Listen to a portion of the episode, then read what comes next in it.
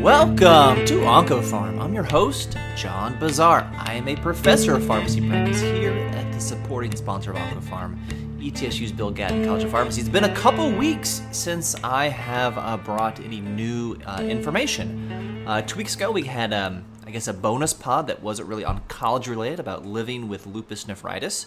And then I did have something planned last week. I was out on vacation uh, the last two weeks, actually, but um, my last week... Um, I was uh, visiting family back in Indiana, and I was going to record a little something, but um, I forgot to bring my computer, which made work, you know, I really couldn't do email, so I was, you know, it really was a nice week off. But that's why there was no pod last week.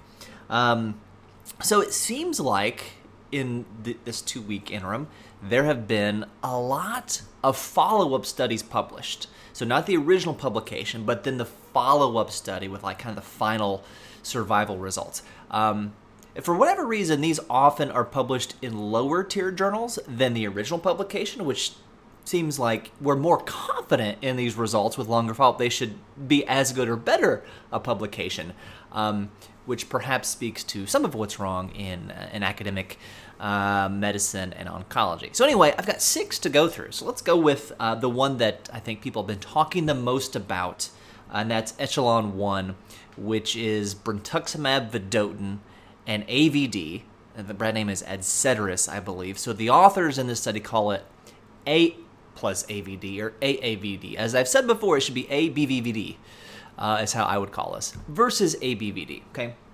Now, uh, originally this study was published, um, I think it was like nineteen ninety-nine, the original publication came out somewhere in there. And um, at that time, they had a statistically significant improvement in the primary endpoint, which is modified progression-free survival, which was something they made up. And people poo-pooed it because we care about overall survival. And if you're going to make up an endpoint, maybe we should dismiss maybe some of what else is going on in that study. Um, however, um, probably two or three months ago, Um, the company that makes this drug put out a press release saying, we have a statistically significant overall survival advantage. At that time, I said, I want to see the paper. I want to see post-protocol therapy. I want to make sure people in the A B V D group, in the control group, got access to second-line salvage chemo and autotransplant or Brentuximab Vedotin, you know? And so this, we have the publication, uh, which does show, um, you know, improvement in overall survival favoring A A V D. um... They talk in uh, in their um, their abstract.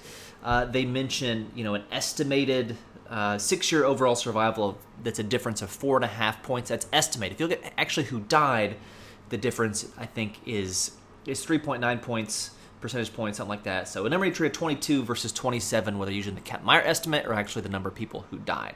And there are fewer than a hundred people that died in a study. It's like sixty, sixty some. Um, Uh, sorry, sixty-four with A B V D versus thirty-nine with A A V D, and you're talking more than six hundred patients total. So it's a huge study, okay? Um, so when this came out, what I really want to look for were, were that post-protocol therapy, okay? Uh, now, if you look, and you have to go to the supplement for this, and the, the authors, um, all the data are there, and all the data add up, but they have headings that don't make sense. You know, like their headings, it's like brentuximab and chemo, Um, versus or, it, it's just confusing, but if, if you look at it, there were more people in the control group got um, auto transplant, it looks like, compared to those in the uh, in the experimental arm. And there was quite a bit of Brentuximab Vedotin used in the control group. So it looks like reasonable access to, to post-protocol therapy, okay? So, you know, if you look at that, looks like probably there's an overall survival advantage for Brentuximab Vedotin. A couple other things that I want to mention in our subgroup analysis. Um, there is a clear trend favoring um, Brentuximab Vedotin and A V D versus A B V D as the risk of the Hodgkin's lymphoma deteriorates. So I'll give you some hazard ratios here for I P S, so prognostic scoring. zero to one hazard ratio zero point nine seven, basically one, no difference. Hazard ratio, or sorry, I P S score of two or three, so moderate risk. Hazard ratio zero point six two in favor of A A V D. I P S four to seven, so all the risk factors, or many risk factors, hazard ratio zero point four eight. So if you just look at that, and there's a clear trend there. As more I P S factors uh, add up, um, the more relative benefit of A A V D compared to A B V D. The same is true if you look at the scar group for stage three versus stage four. This was the inclusion criteria, not stage one and two, but stage three and stage four Hodgkin's. Hazard ratio point estimate for stage three, zero point eight six, kind of close to one, slightly favoring A A V D. Um, Hodgkin's stage four, hazard ratio zero point four eight. All right, so you're starting to see here, just looking at the very basics, that the poorer prognosis you have, the better it appears A A V D is compared to A B V D. Now, there are some issues with this, and there's a great editorial. This is the trick that I mentioned before. Um, if you are not an expert on a disease state and you really want, you know, you should read the paper, come to your own insights and conclusions, and often if it's a big paper, like this in the New England Journal of Medicine, six-year overall survival, often there will be an accompanying editorial. And there is one uh, published in this week's issue by uh, Dan Longo, who I think is an editor or something at N E J M, and James Armitage. I don't really know who these guys are, but they bring up many points that I had picked out independently, take my word for it, and then one that I didn't. So let me go through this. So first of all, um, as people pick apart this article, they say in their editorial, these guys should be given some credit, and gals, these people, y'all, should be given some credit, um, because this is a really large study, and outside of the German group, no one's done this large of an international study in Hodgkin's lymphoma. Okay, great. There is an imbalance in secondary cancers in the A B V D arm compared to A A V D. Um, and I was like, well, you know, bleomycin is not a drug we think of as causing secondary leukemias. And in fact, most of these secondary malignancies were not secondary leukemias. Only, I think, three or four in the A B V D arm were, you know, A M L or M D S or A L L. So, you know, and, and they say this in their trial, this seems like it's just chance. This is just noise, that somehow there is this imbalance. And that's important because eleven people in the A B V D arm died from cancer, um, secondary cancers, versus only one in A A V D, which could skew the overall survival if that is just chance, okay? Uh, the second thing, and this I did not pick up on, is that there was a lot of pulmonary toxicity. So there are eleven people in the A B V D arm who died from pulmonary toxicity, from bleomycin. And uh, I, th- I think it was it was actually in twenty nineteen, or whenever the first Echelon one study came out, I'm pretty sure, my memory is correct, Vincent DeVita, creator uh, or co-creator, the big the big guy behind the MOP regimen, first combination chemo regimen to cure Hodgkin's lymphoma, said, if you monitor D L C O before every bleomycin dose and stop it if it goes down by fifteen percent, you'll never see significant bleotoxicity. Uh, they state, I'm going to quote here, um, another concern is the imbalance of deaths and pulmonary toxic effects, eleven in A B V D, none in A A V D. Quote, it is our experience that symptomatic and fatal pulmonary toxic events can be essentially eliminated by monitoring the diffusion capacity of the lung for carbon monoxide, D L C O, before each dose of bleomycin and stopping bleomycin therapy if D L C O increases. Goes on. Since almost two percent of patients in the A B V D group died from pulmonary toxic effects, and since D L C O monitoring is not mentioned in the trial protocol, it seems likely that careful monitoring was not routinely done, and they talk about how many sites there were and the average number of people per site. So then if you take, there's an imbalance in death because of secondary leukemias we don't think is actually due to bleomycin. Um, and then you say, well, there's also people who died from lung dysfunction because of bad care that we hopefully would not see. If you add that up, suddenly that, that you know, say four percent improvement in overall survival shrinks to something that may not be statistically significant, perhaps, okay? Now, um... I mean, you still have the P F S benefit, you still have, uh, and the P F S curves are completely parallel after twelve months. Now, the A A V D arm is higher, but you're not seeing late progression events after that first progression event, okay? So I think we are curing more people up front with A A V D versus A B V D.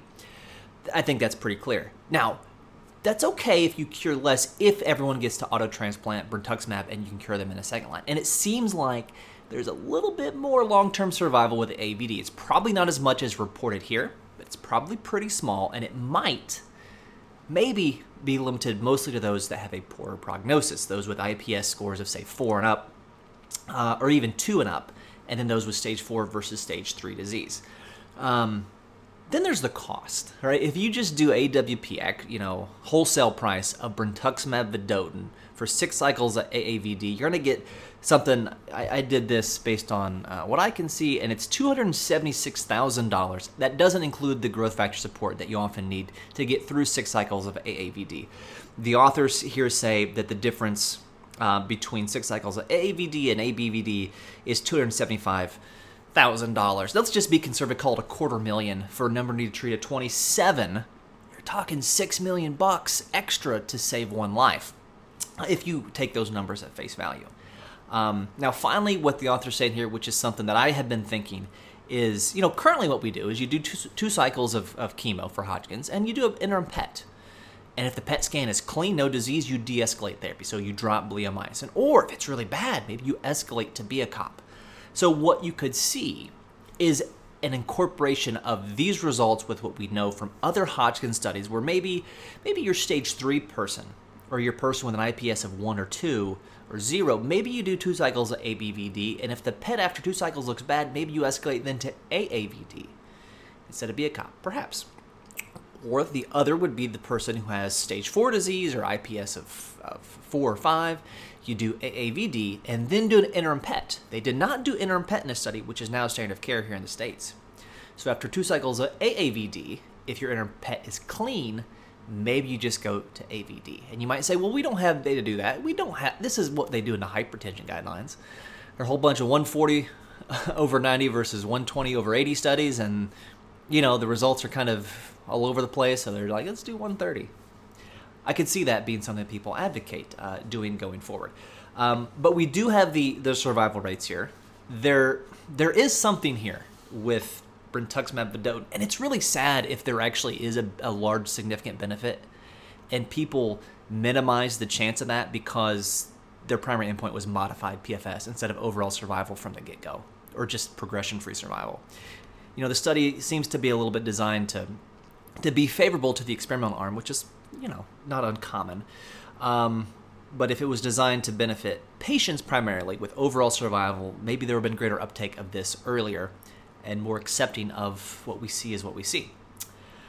Okay, so yeah, that, that's Echelon one. A lot of people talked about this. I don't have anything deeper to add than that. Again, read that editorial by Longo and Armitage. I think it's Armitage. Uh, really, really useful stuff. Okay, the next uh, long-term follow-up is Polo. So Polo, this was published, uh, I think, two years ago in England Journal of Medicine. This is Olaparib maintenance versus placebo in people with um, metastatic um, pancreatic cancer who have a, a B R C A one or B R C A two deleterious or suspected deleterious mutation. The original publication, P F S, uh, was zero point five three favoring Olaparib over maintenance. Uh, pretty large P F S benefit. And of course, they, ha- they had done, I think, twelve cycles of platinum-based chemo, and then they, could, they went to maintenance or placebo. Um, some of these folks were doing great on platinum. No reason to switch, right? So maybe not surprising you see this P F S benefit. Overall survival benefit is not there. The overall survival is hazard ratio is, you know, it's it it's not positive, right? It doesn't improve overall survival. Um, and oftentimes what you'll see in a situation like this where there's P F S benefit early and then there's no overall survival benefit, it's because the control arm, in this group, in this case maintenance, got a whole bunch of study drug. Right? They got a whole bunch of PARP inhibitor. That's not the case. Fewer than thirty percent of the patients in the control arm got Olaparib. So, you know, what appears to happen is that there's some benefit, but it's short-lasting. It doesn't maybe change the natural history of disease using PARP inhibitors in these folks, at least in the maintenance setting. Um, this was um, discussed at ASCO G I, I think in January of this year, and then the following month, our favorite guidelines actually took maintenance out of their guidelines. Still, Olaparib's listed there as a second-line option, but don't, don't, don't stop your FOLFIRINOX or whatever and put them on maintenance Olaparib. We now know that does not change the natural history of disease. All right, the, the next follow-up study I have to talk about Um, is Keynote three fifty-five. This is pembrolizumab plus chemo for triple-negative breast cancer. Uh, the original publication was uh, twenty twenty, and Lance at that time showed a P F S benefit, but only in those in the cohort of patients who had a P D L one uh, score of greater than or equal to ten percent. Um, This, we now have the overall survival data that shows there's a there's a, a modest overall survival benefit, but again, only for those P D L one greater than or equal to twenty percent. Somewhat reassuringly, the hazard ratio, the point estimate is almost exactly the same for the P D L one greater than twenty percent um, versus ten percent. So you just have to have enough P D L one, and there appears to be benefit from this. This is slightly different than what we see, I think it's Keynote five twenty-six, was Pembro in the neoadjuvant and adjuvant setting, where there it's more P D-L one positivity, like one percent versus ten percent. So maybe a difference in this between the metastatic and non-metastatic population. uh, finally, what's um, interesting about this, and it muddies the water, is if we go back to the Impassion studies, one thirty, one thirty-one, this was atezolizumab, which is a P D-L one monoclonal antibody, whereas Pembro is a P D one targeting monoclonal antibody. Um, atezolizumab plus nabpaclitaxel in triple-negative breast cancer had a significant progression-free survival benefit. O S was not met um, uh, at that time. And then there was a similar study with paclitaxel that did not even show progression-free survival benefit. Atezo had an approval that was then taken away. People had talked about perhaps the reason that the nab-paclitaxel study was positive and the paclitaxel study was negative is, of course, we have to give corticosteroids as a pre-med to prevent hypersensitivity reaction with paclitaxel, and perhaps those steroids blunted the efficacy of the atezolizumab. In this trial, in Keynote three fifty-five, it was chemo plus Pembro or chemo. That chemo could be carbo-pem, which was the most common given here. one hundred eighty patients got carbo-pem. ninety-nine got nab-paclitaxel, and then only forty-four got paclitaxel. And if you look at the subgroup analysis, the paclitaxel group appeared to do better with a hazard ratio point estimate of zero point three four with conventional paclitaxel, zero point six three with nab-paclitaxel, and zero point eight eight with carbo-pem. Um, now, um, those confidence intervals are incredibly wide, especially for paclitaxel, because there are only forty-four people in that cohort. Um, but it, it muddies the water here. I think what we've seen broadly is Pembro has activity in triple-negative breast cancer. Uh, extrapolation to maybe other immunotherapy, um, not sure, not sure. All right, same with breast cancer. Affinity. This was adjuvant, Perjeta, Herceptin, that's the A P H in Affinity, adjuvant uh, pertuzumab and hertuzumab in H E R two positive breast cancer. The original publication, however many years ago, showed the benefit really was in lymph node positive patients. Here we have the eight point four year median follow-up, uh, shows no overall survival benefit in the entire population. However, the invasive disease-free survival is fairly robust in the lymph node positive population, absolute improvement in invasive disease-free survival of four point nine percent, whereas if you were lymph node negative, there was no, actually you did better if you did not get pertuzumab. So let's just say it's a five percent invasive disease-free survival. That's an number of twenty. Call it twenty-one at four point nine percent, kind of confirms what a lot of people were already doing, which is reserving adjuvant pertuzumab with trastuzumab only in those H E R two amplified patients who were node positive at diagnosis. Um, and again, they, they do not have a formal statistical analysis for overall survival for those subgroups, probably not powered to do so. I'm not sure this is going to change practice um, for folks who are already doing pertuzumab for node positive patients, they will. If you're doing pertuzumab for node negative patients, probably should stop that. And the last one, maybe I just had five to talk about, is the E nineteen twelve study. This was a large C L L study published in N E J M in twenty nineteen. Um, F C R for six and only six cycles compared to ibrutinib and rituximab indefinitely. Um, maybe not indefinitely, but uh, I have to go back and look at this. I think the rituximab was for Uh, a year in this study. At the time, what we saw was a statistically significant improvement in progression-free survival uh, favoring um, ibrutinib and rituximab uh, compared to C L L, but there appeared to be, you know, F C R seemed to be just as good in the mutated uh, I G H V, uh, immunoglobulin heavy chain. And, and when we see our overall survival analysis here, we see the same thing is that the hazard ratio for overall survival way, way in favor of ibrutinib, rituximab, zero point three five for unmutated immunoglobulin heavy chain, but zero point seven two for mutated, and that confidence interval goes from zero point one five to three point four seven. A lot of variability there. Um, so again, kind of confirming what we what we knew from that from that publication uh, all the way back. Um, a lot of folks are, uh, at least uh, physicians I know, are a little bit scared of fludarabine, especially in older patients. So still probably not going to consider F C R um, unless, you know, that they have mutated uh, immunoglobulin heavy chain, and, and maybe they, they don't have the greatest, uh, I don't know, insurance, and you're worried about them being able to pay for ibrutinib long-term. Six cycles of F C R wham, bam, thank you, sir or ma'am, and we're done with treatment, uh, which could be uh, beneficial uh, going forward. Well, that is what I have uh, for this week, some long-term follow-up. There's some other, other things I thought about talking about but decided, uh, whoa, uh-oh. I have random music playing uh, that I need to stop for copyright purposes. Ah. Okay, all right, let's not tell anyone about that, please.